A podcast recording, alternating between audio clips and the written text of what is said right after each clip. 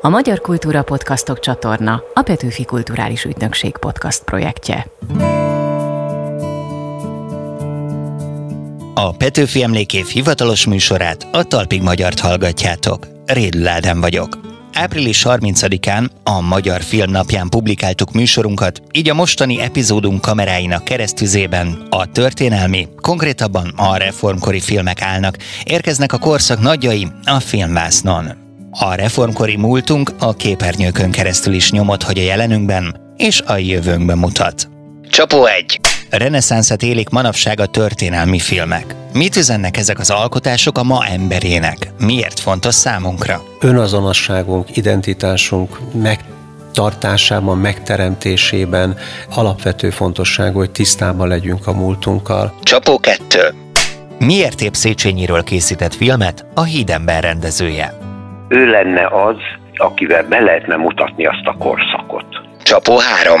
És vajon miért érdemes erősíteni a filmek szerepét az oktatásban? betekintést nyújthat abba a világba, ami akkor született. Tehát sokkal könnyebb megtanulni akár egy történelmi időszakot, hogyha látjuk, hogy milyen kontextusba helyeztük. Forog a Talpig Magyar, a Magyar Filmnapja, vagyis április 30-a kapcsán. Reflektorfényben a reformkor ihlette hazai filmgyártással, itt a Magyar Kultúra Podcastok csatornán.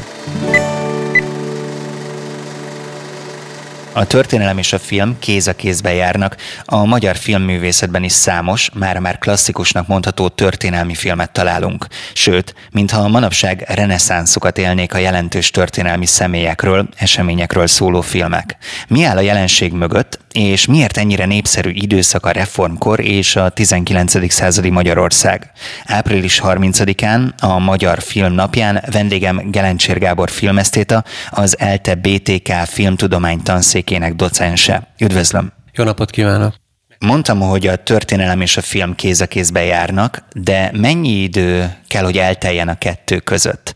Lehet jó történelmi filmet akár 50-100 évvel az esemény után készíteni úgy, hogy már senki nem él azok közül, akik akkor éltek? Ebben az esetben nyilván nagyobb tere nyílik az értelmezésnek, adott esetben a legenda képzésnek, a legenda gyártásnak, tehát attól függ, hogy mi a történelmi film alkotójának a szándéka. Ezt akár úgy is megfogalmazhatnám kicsit filmes oldalról, hogy egy műfai filmet akar készíteni, történelmi műfajú filmet, amelyben a populáris filmkultúra szabályai érvényesülnek, jó értelembe véve a szórakoztatás, esetleg a ismeretterjesztő funkció, nevelés, pedagógiai szempont, vagy pedig szerzői filmet akar készíteni, tehát egy egyéni hangulatú filmet, amelyben adott esetben a történelmi múlt felidézése az kifejezetten napjainknak szóló, akár elvonatkoztatottabb, reflektáltabb jelentést ölt magára. A magyar film történetében mind a kettőnek nagyon erős a hagyománya. Egy példát hadd mondjak, mert annyira szép a szimetria. 1965-ben forgatja le Jancsó Miklós a Szegény legények című filmjét, amely történelmi film, csak persze a Jancsói formának következtében áthallásos film, parabolikus film, és nagyon sokértelmű, nem feltétlenül csak politikai, hanem adott esetben a történelem a hatalom működési mechanizmusáról szóló történelem filozófiai példázat. És ugyanebben az évben készül el Várkonyi Zoltán rendezésében a Kőszívő emberfiai, amely még az évszázad tekintetében is hasonló, de nyilván ez egy szórakoztató film, látványos, történelmi film, Jókai Mór adaptációja, ennek is természetesen megvan a maga létjogosultsága, és körülbelül talán ez az a két szélső pólus, ami mellett el lehet nagyjából rendezni a magyar történelmi filmeket, még a tekintetben is, hogy mikor melyik volt a gyakoribb például a 70-es, 80-as évektől azért inkább ez a szerzői karakterű történelmi film érvényesült. A 60-as években, vagy esetleg még a korai hangos filmkorszakban, 45 előtt pedig ott egyértelműen a populáris kultúra részeként a látványosabb történelmi filmek születtek meg, és amikor ezeket a történeteket felelvenítik filmek, akkor adott esetben napjaink hasonló helyzetére is ráismerhetünk. De akkor ezek szerint egy történelmi filmnél belefér az, hogy mondjuk dramaturgiai okokból egy kis ferdítés legyen, mondjuk egy kiszínezett szerelmi szál, vagy ilyesmi. Miért fontos az, hogy szülessenek történelmi filmek? Nyilván a saját nemzeti történetünk, múltunk megismerése az a kultúránk szempontjából fontos, és most magyar filmről és értelemszerűen magyar történelemről szóló filmről beszélünk adott esetben. Azt gondolom, hogy önazonosságunk, identitásunk meg tartásában, megteremtésében alapvető fontosságú, hogy tisztában legyünk a múltunkkal. Nagyon sokszor valóban hasonló sorskérdések kerülnek elő, amiben saját jelenünkre ismerhetünk rá. Erre is hagy mondjak egy példát, ami nagyon sokszor megjelenik a történelmünkben, ennek megfelelően jó néhány történelmi filmünk is foglalkozik ezzel, és napjainknak is egy aktuális kérdése, ez pedig az elvándorlás. Ezt néha emigrációnak, néha disszidálásnak hívták, korszakonként változó, de hát talán nem túlzás azt mondani, hogy egyfajta sors helyzet így alakult a történelmünk, hogy sokszor bizonyos történelmi mozgalmaknak a vezetői emigrációra kényszerülnek, második Rákóczi Ferenctől Kossuth Lajoson át hosszan folytatható a sor, és amikor ezeket a történeteket felelvenítik filmek, akkor adott esetben napjaink hasonló helyzetére is ráismerhetünk ha már időszakot kell választani, akkor azt hiszem, hogy elég fontos az 1848-49-es forradalom és szabadságharc, amikor a magyarok egy emberként ragadtak kardót, vagy kiegyenesített kaszát, hogy, hogy lerázzák az idegen rabigát. Viszont ezzel kapcsolatban nagyon gyakran érkezik az a panasz, hogy hát bizony, amikor a tévében ilyen műsorok mennek, vagy egy ünnepségen előkerül egy felvétel, mindig ugyanaz és ugyanaz jön elő. Mennyire állunk jól ezekből az alkotásokból? Tényleg csak egy-kettő van, vagy kezdenek a kánonba kerülni akár az évezred forduló után készült alkotások is? Hát az utóbbiak nem biztos, hogy a kánon részét képezhetik, hiszen kevés idő telt el azóta, hogy megmérettessenek az időben, hiszen a kánonnál nagyon fontos, hogy fennmarad valami, egész egyszerűen az bizonyítja. Mondjuk a kincsemről el lehet mondani, hogy nézőszám tekintetében jól teljesített, szerintem az elvárásokat hozta. Ugyanez a kérdés mondjuk a hadikkal kapcsolatban még föl sem tehető, mert talán még vetítik a mozik, tehát nem lehet végleges számot mondani.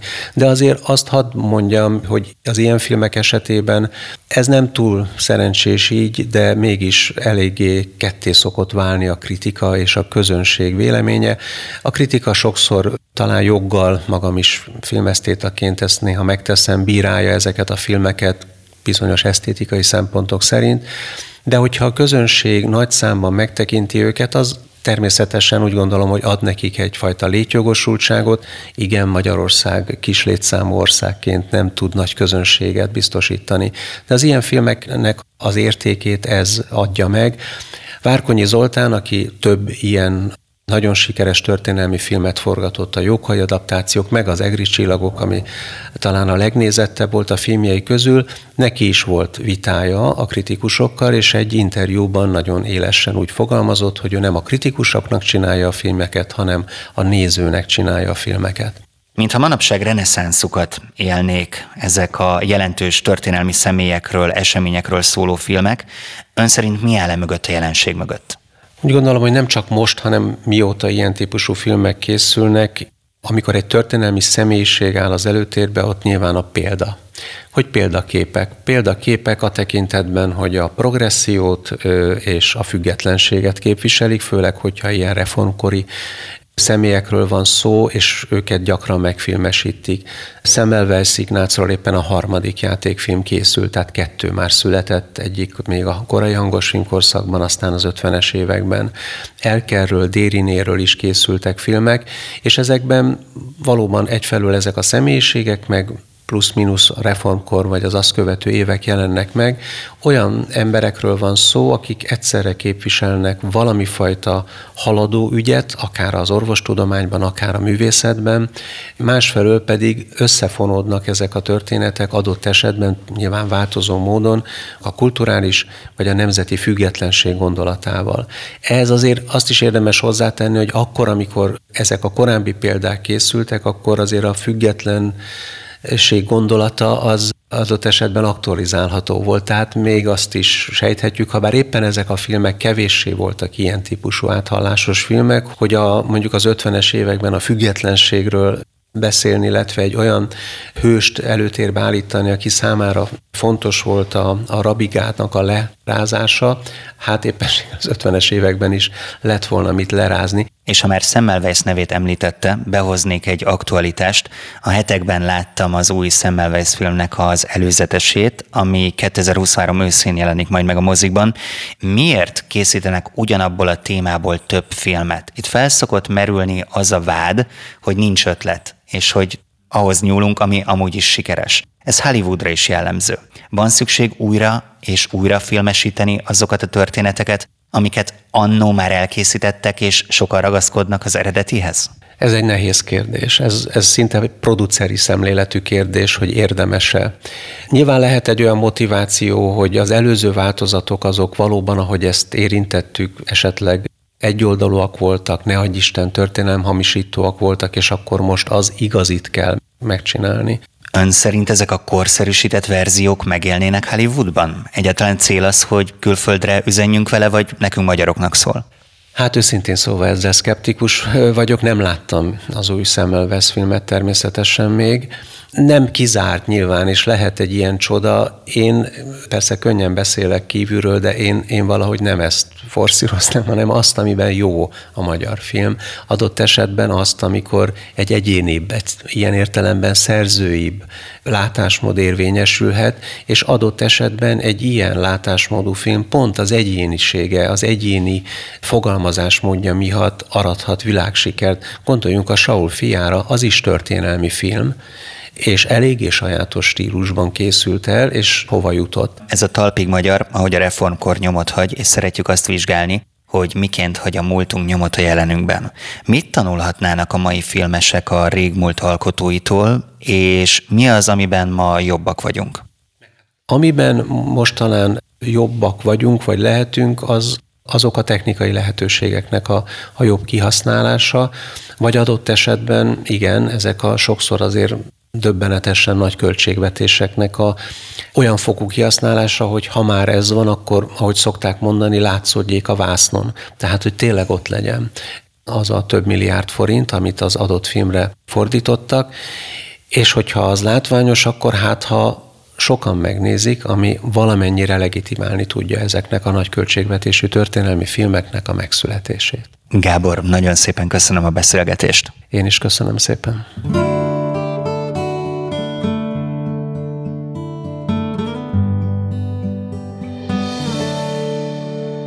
A Hídember című 2002-ben készült film Széchenyi István a legnagyobb magyar alakján keresztül mutatja be a reformkor, valamint a forradalom és a szabadságharc időszakát és annak következményeit. A korszak Széchenyi életműve és sorsa jó forgatókönyv alap, de vajon a magyar reformer alakja játékfilmre való? Ezt a kérdést Bereményi Géza, a film rendezője és egyik forgatókönyvírója is feltette magának akkoriban. Sok szeretettel köszöntöm a vonalban. Üdvözlöm a hallgatókat várom a kérdéseit. Ön mire jutott Széchenyi kapcsán? Miért ítélte játékfilmre valónak a hídembert? Előzőleg éppen előtte egy évvel, tehát valamikor 1998 tájékán olvastam Széchenyi naplóját.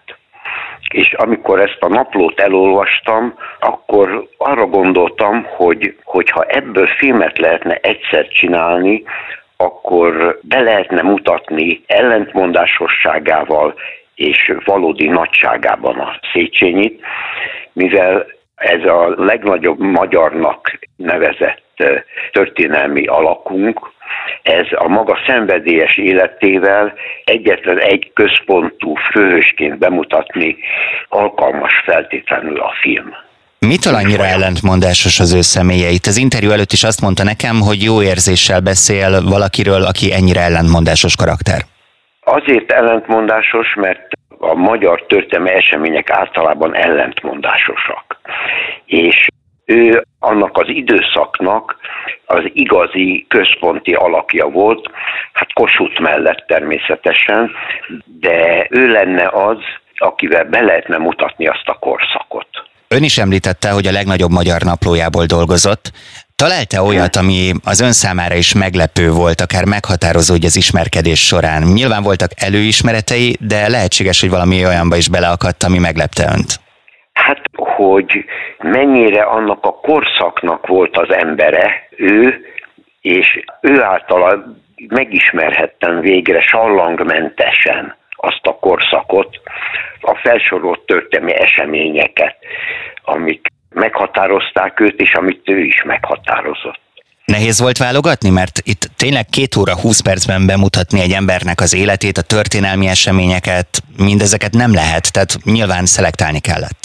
Igen, hát természetesen, de a csomó pontokat én akkor már viszonylag tapasztalt forgatókönyvíró voltam, és az életének a csomó pontjait és a fordulatait kellett, hát igen, azt hiszem, hogy hiánytalanul felsorolni és bemutatni a filmvásznon, és ezért nyilvánvaló volt, hogy egyetlen egy főszereplős, egy fiatalabb színésszer kell eljátszatni, Széchenyit, és utána pedig maszkban megöregítve kamera elé vinni. Nagyon izgalmas, amit mond, és akkor beszélgessünk a színészekről, már Kossuthnál felkaptam a fejemet, mert volt több olyan kritika az alkotással kapcsolatban, hogy Kossuthot nem teljes valójában mutatja be a film, de szerintem ez jól van így, mert ez is arra helyezi a fókuszt, hogy itt most Széchenyi nézőpontjából kell gondolkodnunk. Induljunk Széchenyitől akkor talán. Eperjes Károly alakítja őt, akinek az önelmondása szerint csak minimális instrukciókat adott. Miért, és mennyire kellett beleszólnia a színészek alakításába? Hát a forgatókönyv a Széchenyi személyiségét a maga indulatosságával, a maga elszántságával, a maga habozás nélküli cselekvéseivel kellett volna bemutatni, és ezért kellett választani egy olyan színészt, aki megfelelően dinamikus, összetett figurát tud alakítani. És Eperjes hozzáállása annyira egyezett az ön által a naplóból felépített Széchenyi képpel, hogy nem is igazán kellett instruálni? Nem, hanem a forgatókönyv volt az, amely megfelelő mintát adott a színésznek az alakításához. És hát természetesen beszéltünk róla az Eperjessel, de hát úgy hívják a filmesek, hogy plot point, fordulópontok. A Széchenyi életének rengeteg fordulópontja volt, és csak a fordulópontok mentén lehetett megfelelő hosszúságú filmet csinálni belőle, és tele volt fordulópontokkal ez az élet, úgyhogy egy olyan mintát adott a színésznek, ami azt hiszem jó feladatnak tűnt. Ön elejtett egy olyat, hogy úgy kellett volna ábrázolni. Ma bármit másképpen csinálna? Nem, mert kiinduló pont a forgatókönyv volt. A Széchenyi életének fordulatait és fordulópontjait, döntéseit és választásait, és az őtét kihívásokat kellett bemutatni, és úgy lehetett sorjáztatni, és akkor az, az egyetlen nagy szerelmet is fel lehetett mutatni, úgyhogy tulajdonképpen én azt hiszem, hogy filmre való téma volt az ő élete. Úgy érzem, és javítson ki, hogyha tévedek, hogy ön elsősorban, annak ellenére, hogy rendezőként is remekül megállta, megállja a helyét, a forgatókönyv, illetve a szöveg oldaláról közelíti meg a dolgokat, és erre helyezi a fókuszt. Azon kezdtem el gondolkodni, hogy most szomorkodjak-e amiatt, hogy azt nyilatkozta, hogy nem rendez több filmet, vagy örüljek neki, mert az az idő, ami így felszabadul, az az írásra fordítható. Ön ezt hogy látja? Uh-huh. Valahogy úgy éreztem, hogy ezzel egy méltó záró akkordot csinálhattam Széchenyi alakjával. Ez volt az egyik. A másik pedig az volt, hogy nagyon fontos a, a, az évszámok, amikor elkészült ez a forgatókönyv és a forgatás. Ez egymást gyorsan követő három év során készült el. 1999-ben készült el a forgatókönyv. Csak úgy mellesleg mondom, hogy a Márk fiam, a nagyobbik fiam, akkor született meg, amikor elkészült a forgatókönyv azon a napon, mentem be a szülőszobába. Még annyit hadd mondjak feltétlenül, hogy jó forgatókönyvíró társat találtam John Togaj személyébe, aki egyébként Batyányit is játszotta a filmben, és nagyon könnyű volt megtalálni Metternich szerepére Darvas Ivánt, aki, aki azonnal tudta szintén, tehát tulajdonképpen jó színészekkel dolgoztam a főszerepekben nagyon. Ön azt mondta, hogy ez egy méltó záró akkord, de egy darabig mégis abban gondolkozott, hogy valamit még azért le kéne tenni ezen a fronton az asztalra. Olvastam, hogy beleszeretett a nyolc részes tévésorozat műfajába. Ez mikor történt? Emlékszik, hogy mi az, ami elkapta ezzel kapcsolatban, és hogy miért nem bánja ennek ellenére azt, hogy a Kádárról, illetve a Petőfi kapcsán készítendő sorozat nem valósult meg? Hát azért nem bántam, mert hát beláttam, hogy nem lehet. Lehetetlen, mert más, más emberek vették át a terepet a sorozatokban. Úgyhogy sajnálom, de hát nem. És melyik sorozat volt az, ami önt megfogta? Tehát mi volt ez a pillanat, amikor azt nyilatkozta, hogy beleszeretett a nyolc részes tévésorozatok műfajába? Láttam hat, illetve nyolc részes sorozatokat, és akkor ott is a forgatókönyv, az építkezés, a, az események egymás utánja, az kötötlen nagyon, az nagyon epikus. Na, és én tulajdonképpen epikára születtem, úgy gondoltam. Engem az egésszel kapcsolatban az érdekelt a legjobban, hogy mit akart, vagy mit tervezett elmondani Petőfiről, amit eddig más még nem tett meg? 17 éves korától gondoltam felépíteni az ő életét, és egészen a haláláig. 17 éves korában, mikor tápára megérkezett, természetesen gyalog, meg szekérstoppal, és onnantól az életének a szerkezete, Hát elnézést, hogy ilyen szót használok, de most a forgatókönyv szempontjából beszélek, és az egy nagyon szerkezetes műfaj. És a nagyon jól dokumentált élet tulajdonképpen Petőfi, mert akkor 17 éves korától kezdve már közfigyelemben ért ő, és működött, és végig lehetett volna menni azon a tíz éven körülbelül az életéből, és a költői munkát is be lehet mutatni filmen. És ezt a költői munkát egyébként önnél jobban szerintem senki nem ismeri, tehát ezt nagyon érdekesen tudná ábrázolni. Gondolkodott már azon, hogy hogyha a reformkori karakterek közül mondjuk időutazásban két órára beülhetne valakivel egy sörre, akkor kit választana? Uh-huh.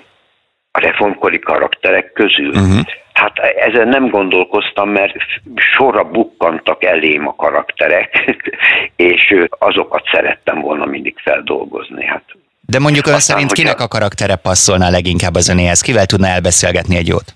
Ó, hát többen vannak. Hát bármilyen furcsán hangzik, én Bibó Istvánról szerettem volna egy filmet csinálni még. Miért? Mert Szóval az volt a véleményem, hogyha Széchenyi a volt a legnagyobb magyar, akkor mellé állítva Bibó István volt a másik legnagyobb magyar. És ezt be lehetett volna mutatni filmen, bármennyire furcsa ez.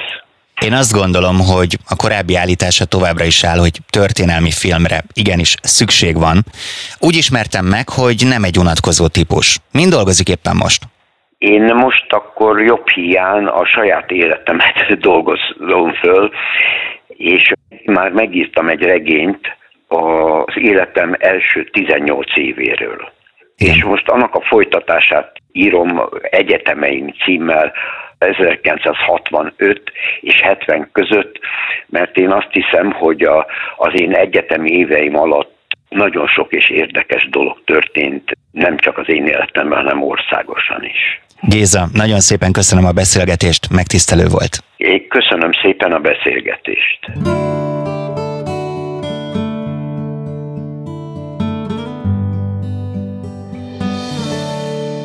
Klassz program ez a Nemzeti Filmintézet ifjúsági és oktatási programja, ami azzal a céllal indult 2020-ban, hogy filmes örökségünket népszerűsítse a fiatalok körében. A magyar filmek oktatásban való szerepét azért is érdemes erősíteni, mert az információáramlás ma már jobbára mozgóképen történik.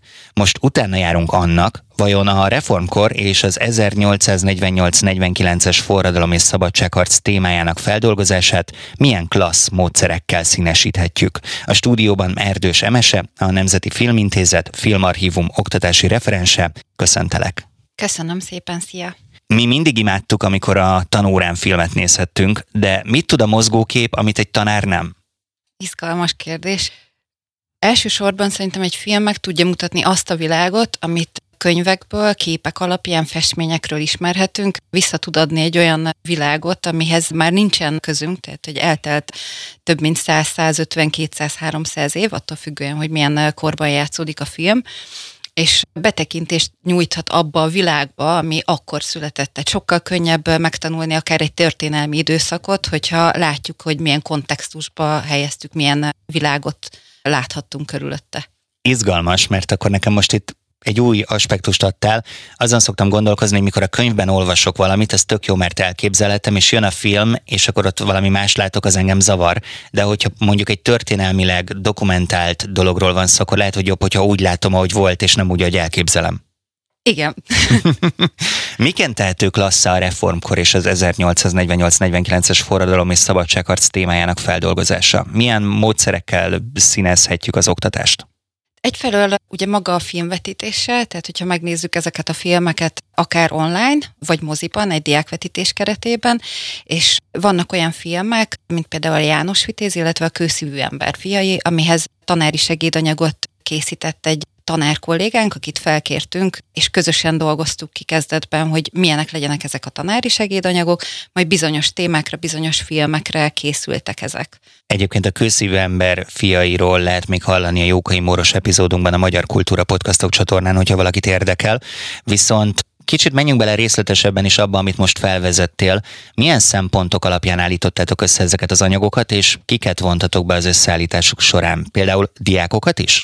Diákokat már a kipróbálásba vontunk be, de maga az elkészítésbe tanárokat, szakmai szervezeteket vontunk be, és nagyon fontos volt az, hogy a mozgókép kultúra mellett olyan tantárgyakkal is legyen kapcsolatunk, ahol igen, csak szoros tud lenni a film és a tantárgy kapcsolata, mint például magyar irodalom óra, történelem óra, etika, vizuális kultúra, és ezekhez a tantárgyakhoz szaktanárokat kértünk fel.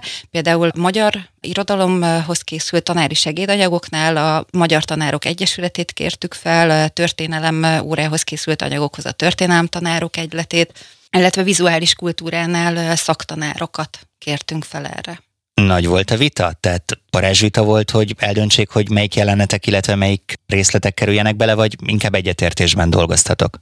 A részletek kiválasztásában mindenki remekül működött, tehát hogy azzal abszolút egyetértettünk minden részlete, és ez nagyon fontos, hogy magukat az anyagokat úgy is állítottuk össze, hogy a teljes film megnézése, vagy akár részletek alapján való megismerése is izgalmas legyen a feldolgozásnál, úgyhogy ebben nem. Az egyedül ilyen izgalmas és mondjuk parázsvitát alakított ki az az, hogy milyen hosszúságúak legyenek ezek a tanári segédanyagok.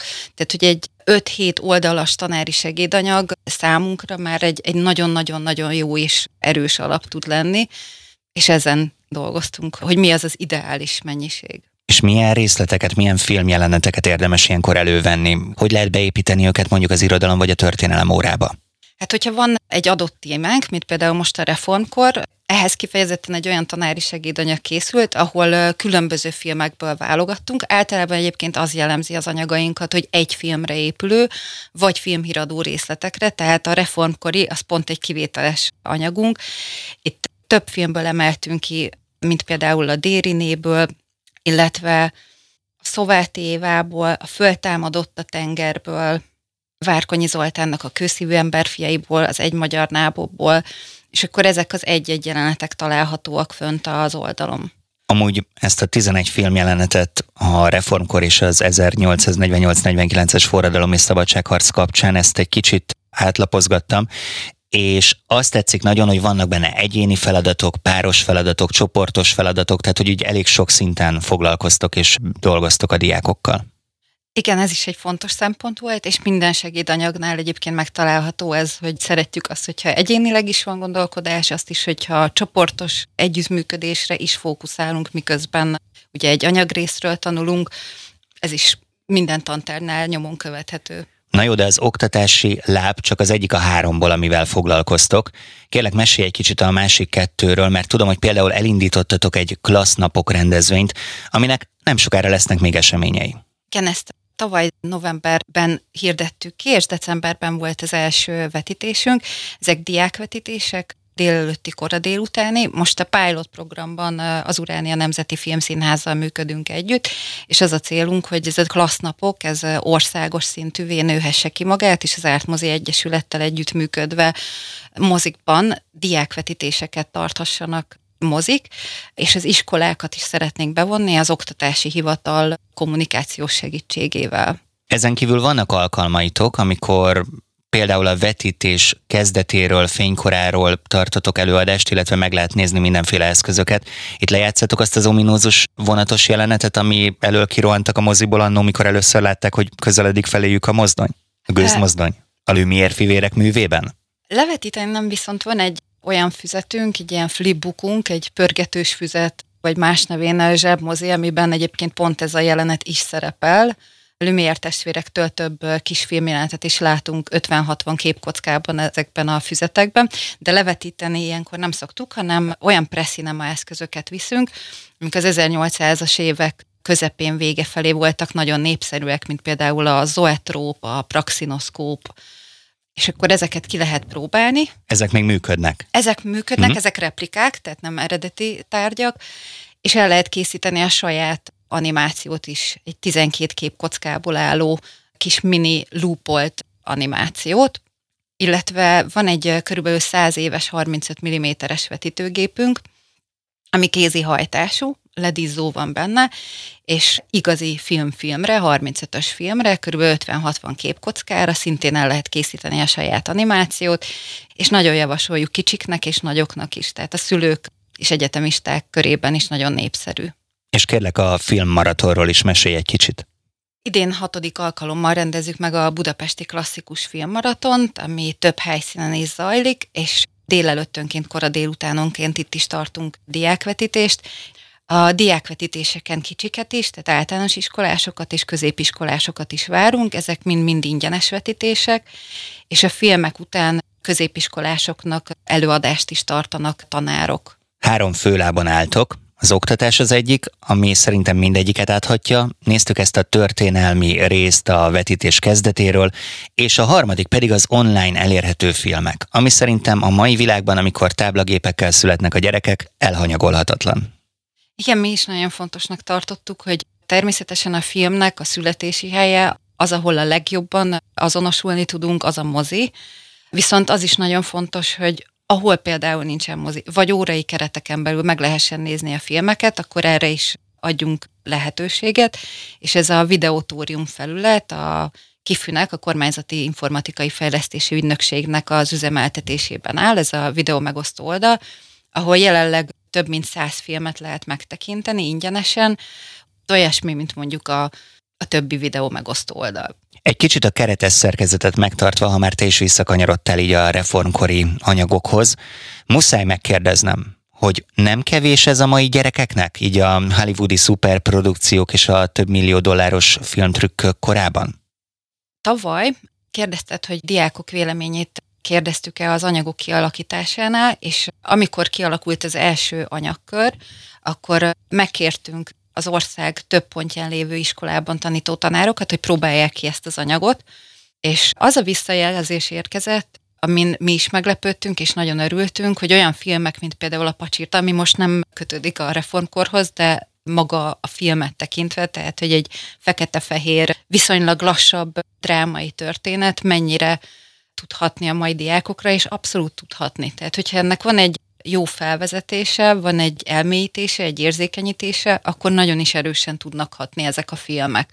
Egyelőre nagyon pozitív visszajelzéseket kapunk, hogy mind a film nagyon fontos, mind az anyagok használata. Emese, nagyon szépen köszönöm a beszélgetést. Én is köszönöm szépen. Ez volt a Talpig Magyar, ahogy a reformkor nyomot hagy, a Petőfi Emlékév hivatalos műsora. Epizódunk témája április 30-a kapcsán a Magyar Film Napja, konkrétabban a reformkor történelmi filmes utóélete volt.